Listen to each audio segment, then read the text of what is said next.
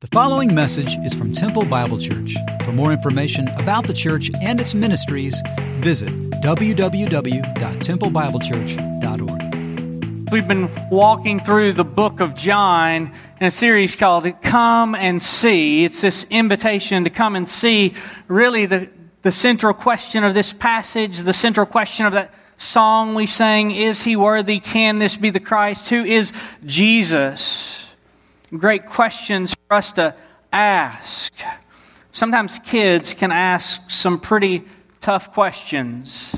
This week, our staff and wives, Sunday we left as, as Gary had departed to go and take his treatment. He was not able to be part of a trip we had scheduled. We do every two years where staff and wives go to a different city and we either go to a conference or meet with churches and ministries and learn about a particular aspect of ministry. And so we were doing that. And Thursday, I was excited to come home and see my kids. And I saw one of the teachers had posted a picture online of my first graders class. And they were meeting with a weatherman. And I see this big smile. And so I get home and I ask Jeb, I said, Jeb, did you meet with a weatherman? And he holds up this little pamphlet he has, and he said, We did. His name was Rusty Carrot. And I, I said, Are you sure it wasn't Rusty Garrett? And he said, No, it was Rusty Carrot. I said, Okay, how was it? And he said, Well, he was really loud when he talked about storms. I think he was angry. I thought Rusty Garrett's probably the least angry person on the planet. Well, what did you learn? He said, We learned about hail and tornadoes and thunderstorms. I said, wow, that can be some frightening stuff. He said, it is, but I don't understand how those things happen, Dad, because you said God was in control of everything. So our question. So I said, you know, He is, Jeb, and, and even when those storms come, that doesn't mean God's not in control. We get nervous because they're loud and they're frightening, but Jesus' disciples got nervous when there were storms. And he walked on top of those waves. And he said, Be still, and the storm stopped. So even when there are storms, God is in control. And he was good with that, and we watched Mr. Garrett a little bit to make sure he wasn't angry on TV, and indeed he was not. See, uh, hard questions can lead to hard answers. Sometimes, though, they lead to really beautiful and deep and soul satisfying answers. And so we're going to look at this chapter where there is literally a question every three verses. Now, we're not going to look at every question because we would like to end sometime today. We're going to look at four questions Where is he? Where is he? How does he know so much? Who wants to kill him? And then, is Jesus the Christ? So before we look in our text, we want to remember where we have been thus far. In John 1:14, there's a bookend of this book where John has told us that Jesus was the Word in the beginning and he was with God and he was God. And he tells us that we beheld his glory as of the one and only from the Father, full of grace and truth. So John wants us to behold his glory. He wants his readers, as they're reading after the resurrection of Jesus, to behold the glory of Jesus on these pages. And then at the end of the book, 2031, he says explicitly, these things are written. Why? So that you may believe that Jesus is the Christ. And that believing, you may have life in his name, abundant, full, eternal, transformed life.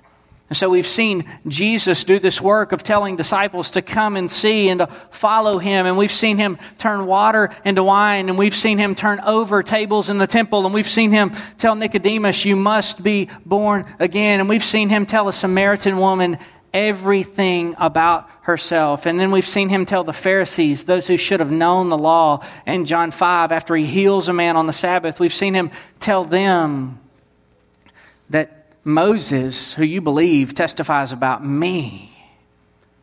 And then in John 6, he tells the people, Your fathers ate the bread in the wilderness and they died. I'm the bread of life.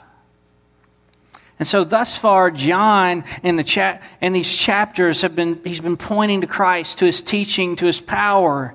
And John chapter 7, according to one author, is a, a pretty clear turning point. See, in the first four chapters, there's really little opposition to Jesus. In chapter 5, the rulers want to kill him because he has healed a man on the Sabbath and claimed to be God. So opposition begins to come. In chapter 6, many of his disciples leave, as Pastor Tim taught us last week. And in chapter 7, then these questions come, and John kind of gives the floor, so to speak, to Jesus' accusers, to his questioners, where the opposition to him becomes more intense, more broad based. And along with those questions come answers that could only come from God. So we're going to enter this text again as it's time for the Feast of Tabernacles. Historian Josephus said the Feast of Tabernacles was the holiest and greatest of all the feasts. It was one of three that every Jewish man tried to go to every year. The first was Passover in the spring. The second, seven weeks later, would be Pentecost. And then at the end of the grape and olive harvest, there would be the Feast of Tabernacles or the Feast of Booths where thousands upon thousands of people would converge on Jerusalem. Many Jews still celebrate this feast today. The feast was first spoken of in Leviticus when the law had been given. You shall dwell in booths for seven days. All native Israelites shall dwell in booths that your generations may know. Why is this feast happening? that I made the people of Israel dwell in booths or in tabernacles, in tents, when I brought them out of the land of Egypt. I am the Lord your God. They dwelt in tents. They had a wilderness wandering, and you need to remember this. So that was why they were going to do this, because they had to dwell in tents or booths or tabernacles. It's important to know this rhetoric that John is teaching us. The Word became flesh and dwelt among us. That phrase, dwelt among us, literally is tabernacled or pitched his tent, made his booth. He dwelt among us in this temporary moment, and we have seen His glory. And so now they're at the Feast of Tabernacles, and we're going to read John 7, 1 through 13, and then we'll jump down to verses 25 and 26. After Jesus went about in Galilee, he would not go about in Judea because the Jews were seeking to kill him. Now the Jews' feast of booths was at hand. So his brothers said to him, Leave here and go to Judea, that your disciples also may see the works you're doing. For no one works in secret if he seeks to be known openly. If you do these things, show yourself to the world. For not even his brothers believed in him. Not even his brothers believed in him. Jesus said to them, My time has not yet come. He will say this again in this chapter. He said it a couple of times before. First in John 2, when Mary says they've run out of wine. Woman, what does this have to do with me? My time has not yet come. There is a time coming when he will show himself as Messiah and Savior, and it won't be anything like what people are expecting, but his time has not yet come. Your time is always here. The world cannot hate you, but it hates me because I testify about it, that its works are evil. You go up to the feast. I'm not going up to this feast. Some translations insert a yet there, for my time has not yet fully come. And after saying this, he remained in Galilee. But after his brothers had gone up to the feast, then he also went up, not publicly, but in private. The Jews were looking for him at the feast and saying, Where is he? And there was much muttering or murmuring or grumbling about him among the people. While some said, He is a good man, others said, No, he is leading the people astray. Yet for fear of the Jews, no one spoke openly about him. Later on in verse 25, some of the people of Jerusalem therefore said, Is not this the man whom they seek to kill? And here he is speaking openly and they say nothing to him. Can it be that the authorities really know that this is the Christ? And Father, there's the central question of this text. It's the central question that every man, every woman, every boy, every girl must answer. Is Jesus the Christ? Who is Jesus? Who is Jesus and what is he worthy of? Is he a crazy man who thought he was the Christ? Is he a, a liar who deceived many in saying he was the Christ? Or is he, in fact, the Messiah of Israel, the Savior of the world, and the Lord of all creation? God, open our eyes to see truth in this text as we look at these four questions. In Jesus' name we pray. Amen. Amen. Well, question number one where is he? His brothers did not understand. So his brothers said to him, Leave here and go to Judea so that your disciples may see the works you are doing. See, his brothers have seen some, they've heard of others' works that he is doing, and many of Jesus' disciples have just left because of this hard saying, Unless you eat my flesh and drink my blood, you cannot be my disciples. You can't have no part of me. He, of course, referring to his coming death and resurrection, where he would give his life, his body, and his blood for the salvation of the world. So many disciples left.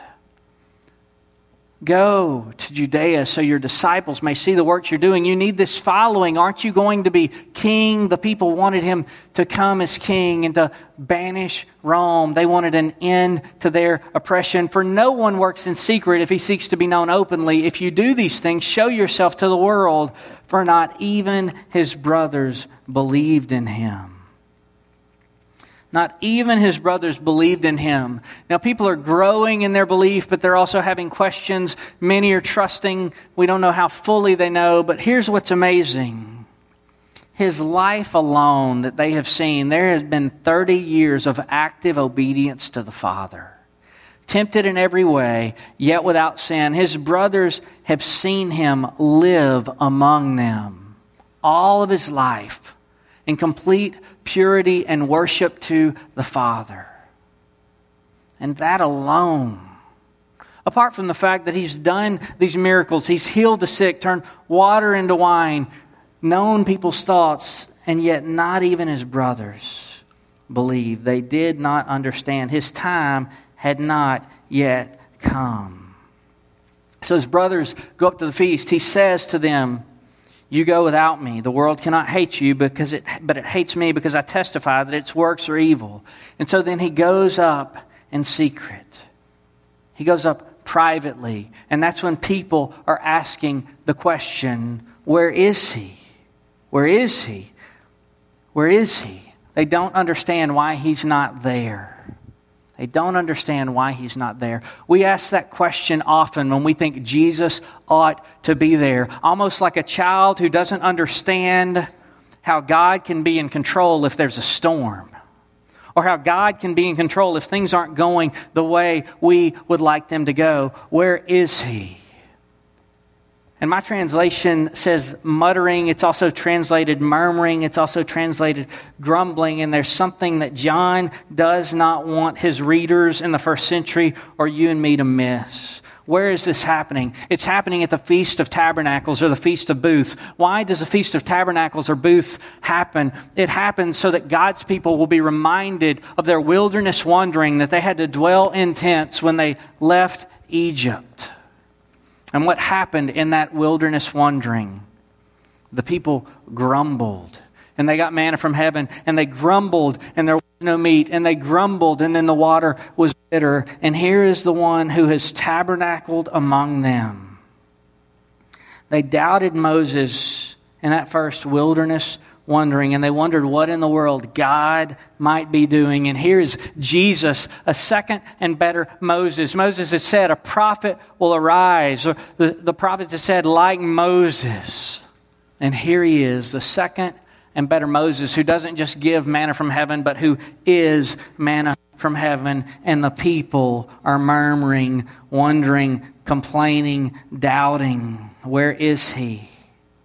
Where is he? And one of the things that we've got to understand if we are going to surrender to Jesus is this is that Jesus' agenda is not shaped by our agenda. It's shaped by the Father's will. He is not compelled as Lord of all creation to act the way we think he must. See, it's easy to forget who is the sovereign one, who's actually Lord in this relationship. But Jesus, despite what we sometimes think, despite what these people think, without mistake, is always right where he's supposed to be, doing what he's supposed to be doing as well as he can, which is to say, perfectly. And still, like the people, we wonder where is he? Where is he? See, he, he's come from the Father, and he's got teaching from the Father, and the people wonder about this teaching. They ask, Where is he? They ask, Where is he? But the second question is, How does he know so much? Look in verse 14. About the middle of the feast, Jesus went up to the temple and began teaching. And the Jews therefore marveled, saying, How is it this man has learning when he has never studied? How does he have learning when he has never studied? They don't understand. See, a person in ancient Israel got their authority not from themselves, but from the one from whom they learned. Maybe they would appeal to the authority from the law. Maybe it was a rabbinical school that they had been to, like Paul the Pharisee Saul, before he became Paul, had studied under the great rabbi Gamaliel. And Jesus has an answer for them. He tells them where he gets his authority. Verse 16 So he answered, My teaching is not mine, but it is his who sent me. Well, who sent him? The Father. If anyone's will, verse 17, is to do God's will, he will know whether the teaching is from God or whether I'm speaking of my own authority. It's not, are you smart enough? Are you learned enough? It's, is your will to do God's will? And I think this is a central verse in this text because that's where relationship with Jesus begins. It begins at this point of surrender. It begins at this point of surrender. Is it your will? Will you surrender your will to do God's will? And if you do, you'll know whether his teaching is from God. Verse 18 The one who speaks on his own authority seeks his own glory, but the one who seeks the glory of him who sent him is true, and in him there is no falsehood. See, his brothers want him to come up and manifest his glory, but his time is not yet come. His teaching is not for his own glory, but for the Father's. See, he's saying my teaching comes from God, just like I came from God. Later, they'll wonder where he's going, and the answer is back to God, the Father who sent him. Verse 19, his teaching is in accordance with the law. Has not Moses given you the law? Yet none of you keeps the law. Why do you seek to kill me? Why do you seek to kill me? See, the Jewish leaders have sought to kill him because he healed a man on the Sabbath. We'll dive into that a little bit later. They want to kill him for healing. There's something about the law of Moses, I cannot remember what it is, but it says something along the lines of, Thou shalt not kill. See, they're mad at him about the law, but they're willing to break it to take his life. There's this great inconsistency in them, and yet Jesus is being perfectly consistent. If anyone's will is to do God's will. See, there are two kinds of doubters in the world. There's the sort of doubter that says, I don't understand everything about how life is going. I don't understand why circumstances are broken, but I see Jesus Christ, the Word who became flesh. I see His life. I see His teaching. I see His death. I see His resurrection. And in the middle of all that, I'm willing to say, yes, this is God, and I will surrender my will to His will.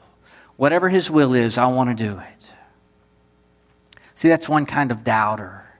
And faith can coexist there and overwhelm that doubt by the grace of God. There's another kind of doubter as I see the works that He's doing.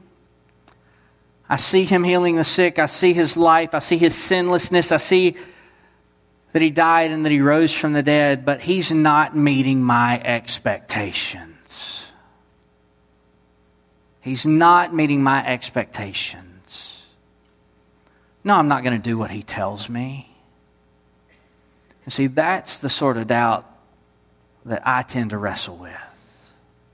It's, it's not as much an issue of faith as it is a lordship. See, he says, he says in verse 19, he, it's almost like he doesn't understand, though he does. Has Moses not given you the law, yet none of you keeps the law? Why do you seek to kill me? And the crowd answered, You have a demon. Who is seeking to kill you? And Jesus references back to John chapter 5. We'll go there in a moment. He says, I did one deed, and you marvel at it. Moses gave you circumcision, not that it is from Moses, but from the fathers, and you circumcise a man on the Sabbath. See, they were to do no work on the Sabbath, but if a child was born and then the eighth day after his birth was on the Sabbath, they would say, Yes, go ahead and circumcise this child. You can do that work on the Sabbath because circumcision, this outward appearance, really, really mattered. It was one of identity. If on the Sabbath a man receives circumcision so that the law of Moses may not be broken, are you angry with me because on the Sabbath I made a man's whole body well? Do not judge by appearance, but judge the right judgment.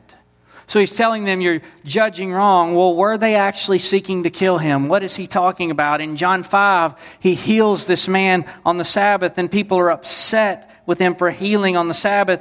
And the man went away, it says in verse 16, and told the Jews it was Jesus who healed him. And this is why the Jews were persecuting Jesus because he was doing these things, healing a man on the Sabbath. But Jesus answered, My Father is working until now, and I am working. See, there are people who claim that Jesus never said he was the Son of God. He never claimed equality with God. But listen to verse 18. This is why the Jews were seeking all the more to kill him. Not only was he breaking the Sabbath, but he was even calling God his own Father, making himself equal with God. So he alludes back to this. He alludes back to this. Who wants to kill him? Who wants to kill him?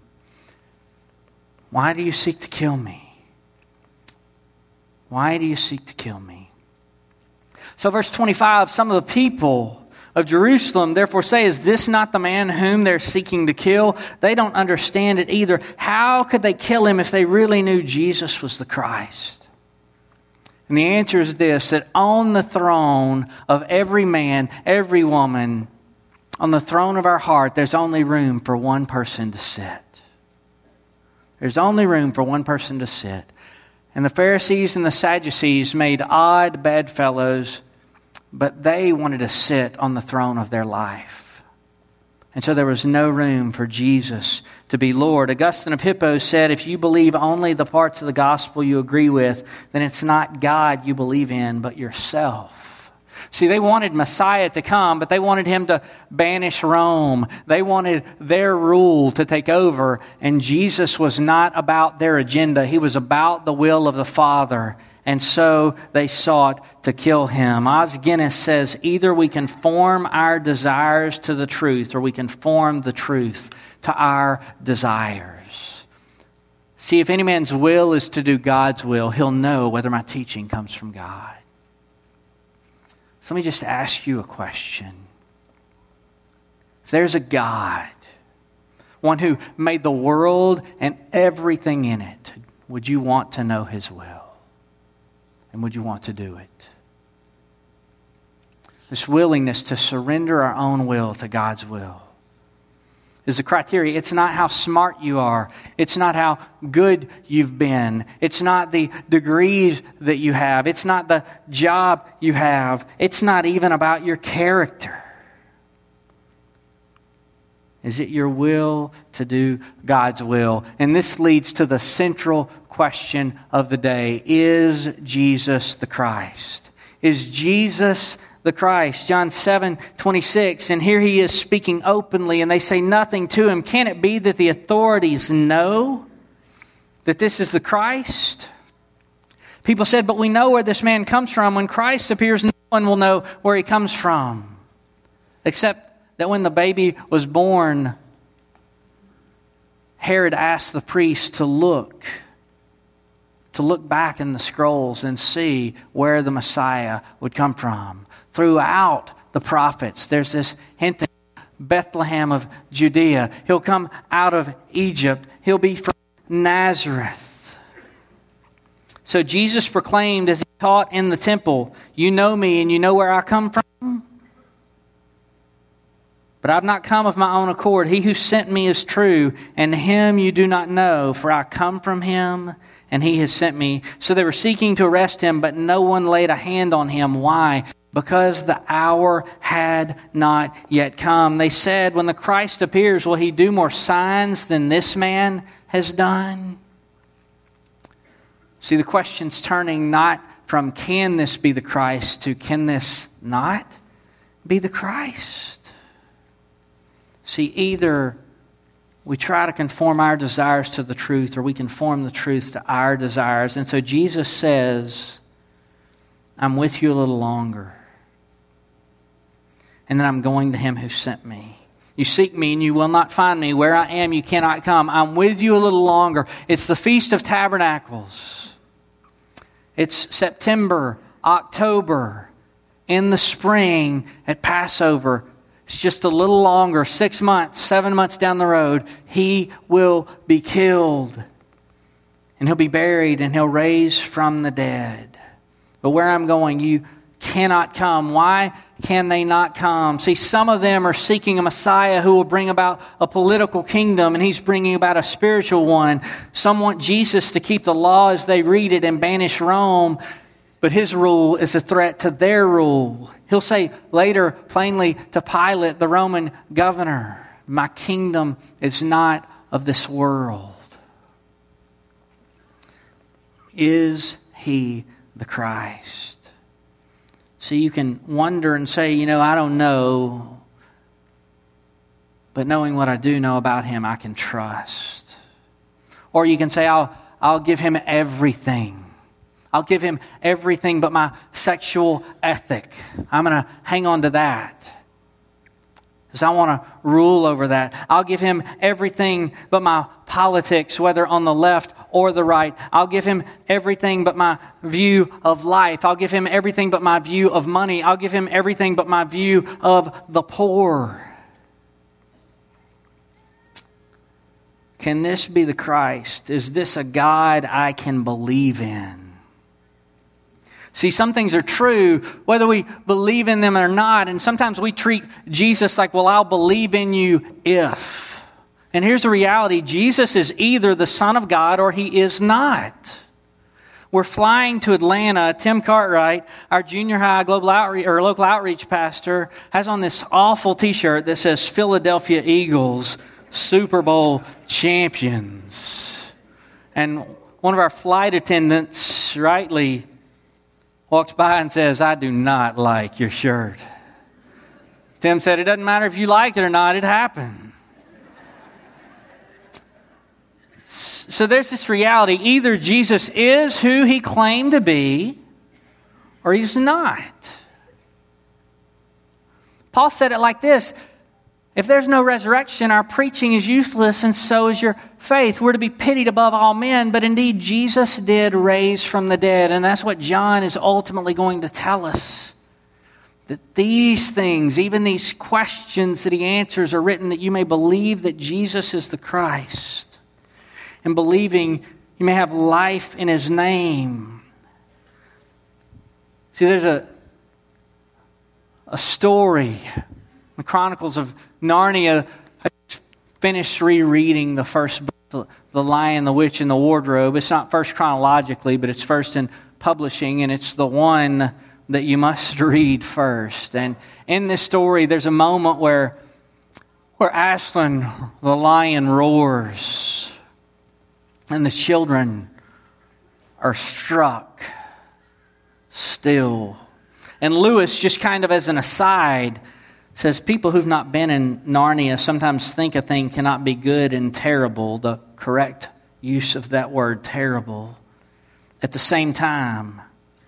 And if the children had ever thought so, that something couldn't be good and terrible at the same time, they were cured of it now. Can Jesus be God and still be holy and Lord and sovereign over me and not act according to my agenda? See, Lewis went on to believe, to say that he believed in God like he believed in the sun. Not because he could see it, but because by its light he could see everything else. could Jesus be the Christ? When we really examine the evidence, maybe a better question is how could he not be? How could he not be the Christ? So that's my question for you today. Maybe you're wondering, maybe you're questioning, maybe you're hearing, and you just know that there's coming a moment in your life where you've got to say, I'm going to surrender myself to Jesus and I'm going to trust in Him. I'm going to trust in His work on the cross where He died to take the punishment for my sin. I'm going to trust His resurrection to give me new life. Maybe as a believer in Christ, you'd be reminded today that whatever you're facing, whatever moment you're coming up against, that even in this storm, Jesus is Lord and I can trust Him. If you want to know Him today, I'd love to visit with you about that. If you want to talk about Him this week, send me an email and we can talk about what it means to say, I surrender. I want to surrender my will to God's will and trust in Jesus. Let's pray. Father, some today have been wrestling and wondering and questioning, and they're beginning to know that indeed your son Jesus is Israel's Messiah and the Savior of the world. Others are wrestling with whether or not they can give over lordship of their life. They would rather control it than surrender it to you, a God who's perfect in power and wisdom and love. Father, would you help us to humble ourselves that we might surrender to you and become part of your community of children, your new family that you're gathering from every tribe and tongue and language and nation, who you invite to be on mission with you, to let the world know of your saving power and love, of this new work you're doing to make all things new. God, have your way with us and help us to trust that indeed Jesus is Lord and a good one He is. In his name we pray. Amen. And you're dismissed.